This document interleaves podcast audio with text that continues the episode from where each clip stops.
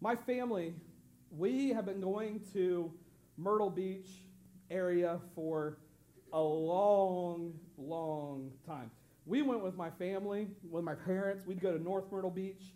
And uh, I think it was about the third year I learned we had this TV in there. But it wasn't like now, okay? Like our minivan now, like the TV drops out of the ceiling, and then you got TV, you're good to go, right? No, back then it was like the box television, 13 inch, stuffing between the seats, had a VHS tape player in there. But one year, yeah, you're laughing, you're like, dude, that's old stuff, dude. But like we found out one year that I could hook my PlayStation up to it, and it was like the best year because as we were driving, we're just driving along with the P, the PS1 hooked up to it, and uh, and playing some video games.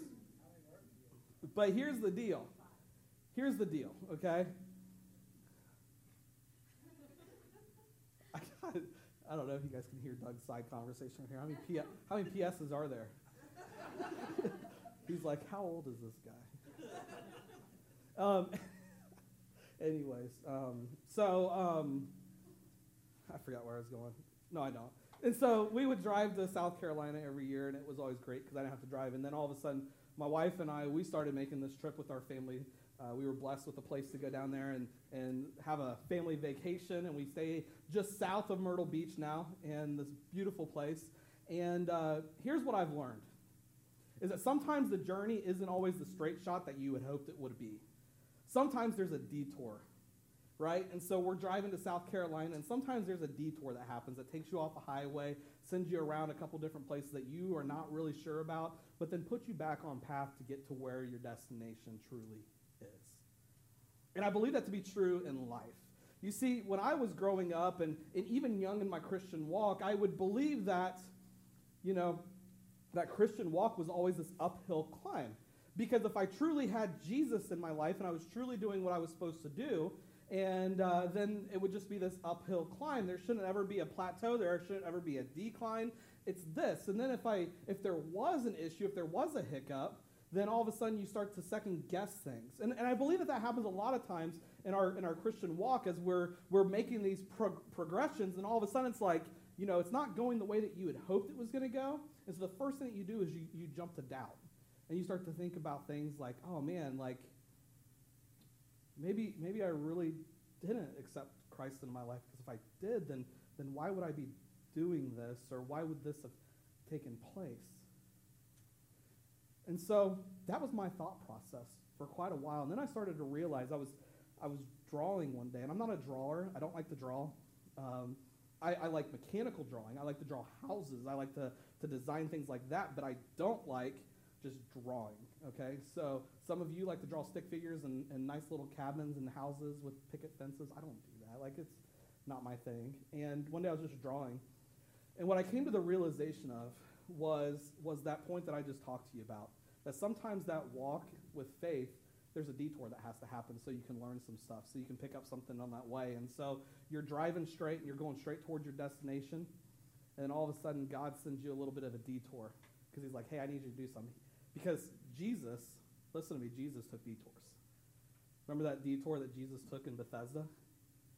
Here he is, he's headed to a festival, and Jesus takes a detour to Bethesda, and he heals a guy that's been lame, that's been laying on his mat for over 30 years.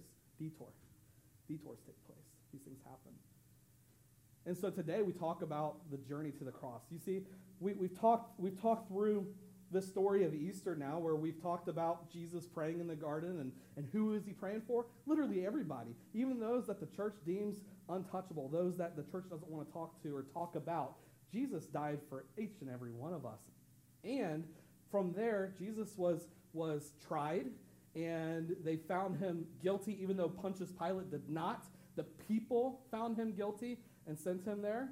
We saw that Peter denied Jesus there on the cross, uh, or not on the cross, but there in the in the in the, the yard. Um, but you know, we talked about that last week. That as Jesus looks back, maybe it wasn't this look of denial, but it was this this look of I know you've got so much more potential than what you're showing right now and, uh, and, and I forgive you for what it is that you're doing. And then Peter does that, and, and then Jesus is tried, and then all of a sudden he starts his, his journey. And so one of the things that I probably would have never done if I didn't go to school was find the fact that there are so many more gospels out there than what it is that's actually written in the Bible. So many more accounts of what Jesus did than what's physically in this book. In one of my classes, we, we read and we processed multiple other gospels. Gospels from the Gospel of Mary and what Mary's encounter was, and, and all these different gospels and these different things that were written. And you start to see this journey to the cross after the trial of Jesus and all these different perspectives of different people that witnessed this encounter of Jesus getting there. You see, they, they put a, a crown of thorns on his head and, and they beat him and they whipped him and they sent him off to carry his own cross up to this, this place where he was going to be crucified. And, and then there's an account that is briefly talked about in a couple of the Gospels where he got so tired he kind of fell. He dropped the cross, and, and this guy named Simon was, was there walking by, passing by, and they called on him to come out and carry Jesus' cross for a little bit for him. And uh, that's, that's this journey that paints this picture. If you watch the, the Passion or you watch any of these other movies, it kind of it dramatizes that. And, and I believe that that journey was not a journey that any of us would ever want to take. In fact, it's probably a journey that a lot of us could never even get through. But that was a journey for Jesus. But what I truly believe, when we talk about this journey, the journey to the cross, that started off in his birth.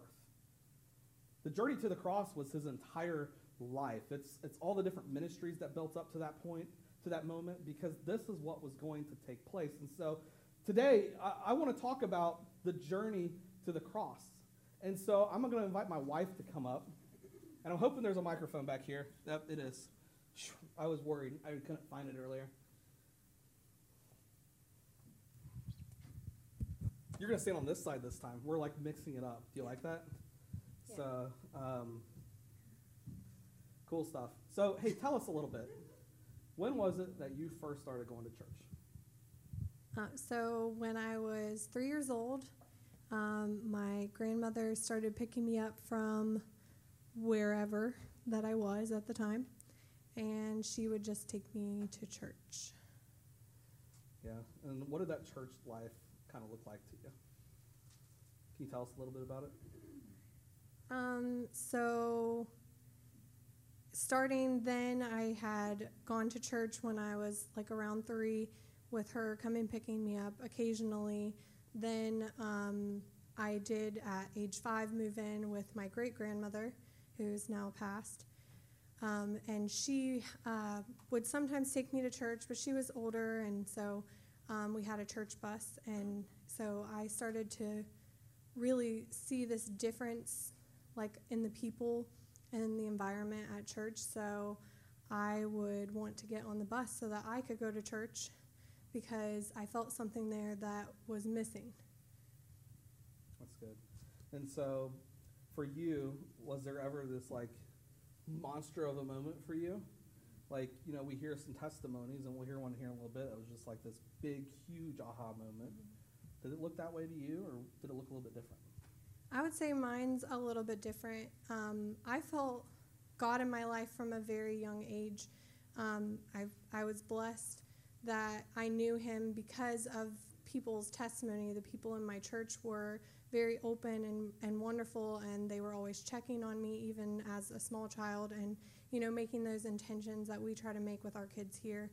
Um, and so I started learning the love of God through them, and they you know, as a kid, you just kind of are like, oh, I trust this person. They say there's a God, so you just believe that there's a God. And there was a, a certain point that I'm not fully aware of where the transition happened, where it went from the faith of the people that I love, the faith of, the people that I trusted, to being my own faith.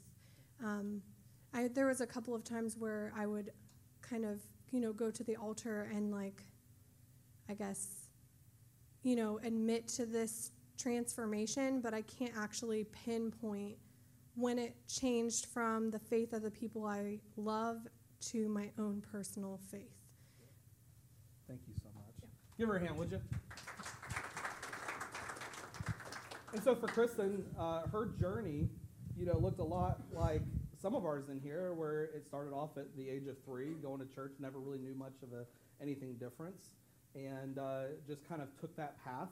And that was the journey that she leads to the cross for herself, and, and it looked a little bit different than some. Pastor Doug, would you come up? And so, um, Pastor Doug here, uh, everybody gave Pastor Doug a big hand. Yeah. Um, last service, we, we were kind of processing this, and Kristen uh, started going to church when she was three years old, and we found out that Doug was still playing with dinosaurs at three years old. And so, um, I'm sorry. um, and so, uh, You want to talk about a cross bearing? I bear this cross right here. You know, I'm talking about a cross. If it makes you feel any better, Doug, I'm 31 years old and I still want to play with dinosaurs. Uh, good for you. yeah, that's what we were talking about. Uh, Flintstones. Um, so, anyways, um, so tell us a little bit. Uh, when did you first, oh, let's say, experience church? okay. Let's just go there. Um, I had a secretary that kept asking me to go to church with her family. I was an alcoholic uh, in throes of my addiction. And just to shut her up, I went to church with her and her family this one Sunday. And uh, went in, sat down. I remember exactly where I was sitting in front of the sound booth. And they were, you know, we were standing and singing and they had the words up on the screen, and it kind of reminded me a little of karaoke, which I was very familiar with. The only difference is there was no alcohol. Um, and the pastor was preaching. I, I said to Luann, I, I said, he's talking about me. She said, no, he's not. I said, yeah, he's talking about me. And I'd never met this guy. And uh, she said, "Get over yourself. He's not talking about you." Well, I've came came came to find come to find out later that that was the beginning of the indwelling of the Holy Spirit. So, uh, I started going to church every now and again, and a few years later, I was 52 years old. First time I went to church. A few years later, I was going home from some place that I shouldn't have been, and I got pulled over by a state trooper. And I started crying. And he asked me, Why are you crying? I said, Because I know there's a God. You see, I'd been praying to God that God take the desire to drink away from me. And it was that morning on that country road that I knew there was a God. And I never had a drink since. Yeah. And so, your entire life leading up to that, you know much about Jesus? No, Outside of when you stubbed your toe? no. Yeah. Then I knew his first and last name. Yeah. Yeah. And so your walk, though different from Kristen's, still leads to the same destination. It does. Yeah. It does. Mine um, came late in life, 52 years old. At 59 years old, I started back to school to become a pastor. Yeah, that's awesome. And so yours was a big aha moment. It Yours was. Yours was this is what needs to take place. This is what needs to happen. Yeah, and as, as I as I prayed for those couple of years, uh, I asked. You know, they say, look for a sign. You know, look for a sign. This the sign was that I had to go and spend ten days in jail. That was the sign, and in jail I realized that people knew less than I did, and I started a Bible study, and I couldn't even spell Bible. But God told me to do it, and then I came out, and went into prison ministry. That's awesome. Yeah. Doug just confessed why he can't work with kids. And so No, that's not kidding. true. That's not true. uh, Doug Back- is background check. Doug is is an incredible example of what it is that God can do, but so is my wife. And in each journey, what we're getting at here is that each journey looks a little bit different. And so, um, everybody give Pastor Doug a big hand if you don't mind, would you? I got one more person to bring up to you. I'm going to bring my buddy Ethan up. I found out uh, last service how he really felt about me for a while. And so, uh, um, I've known Ethan for a little while now, about five years. Um, he was a part of uh, the youth group in Springfield, and uh, he was super quiet. Like this man wanted to say a word, and uh, and it was pretty. It was a lot of fun though as he. Uh, going into junior senior year started opening up and and he was one of the first he was the second ever that i allowed to stay from high school going into his freshman year of college to be able to help and lead youth ministries And uh, he was the first one on staff here at Movement. And uh, so I, I wanted him to share a little bit today with you guys as well. Um, Ethan, uh, share with us a little bit. Church for you, man. Uh, was it something always, or was this a new thing for you? It was. I was. I was born in a church. Uh, no, not literally. I was born in a hospital. But I was. I was in the church Can since say I was born. Go ahead. Please, nobody ever get birth inside this church. I'm just putting this out there. If that's happening, go to the hospital. All right, I'm sorry. I just I had to put that out there because I think you're in the same boat as I am with that one. Well, And- I, I won't be here. I'll And be we gone. stopped and we stopped Pastor Doug from last time, so Doug was a hooligan last He service, was. and he so we cut that off. Yeah. So I was. I was raised in the church. Uh, my grandpa was a pastor, and so my mom was a preacher's kid. And so I was always, always in the church. Every Sunday we were at, at service, and it was kind of like uh, I said this last service. It was kind of like going grocery shopping. It was just kind of something we always did, and it wasn't like strict, but it was kind of expected. That's just kind of what we did. Um, yeah, it was. It's, my whole life I was just at one church. Yeah.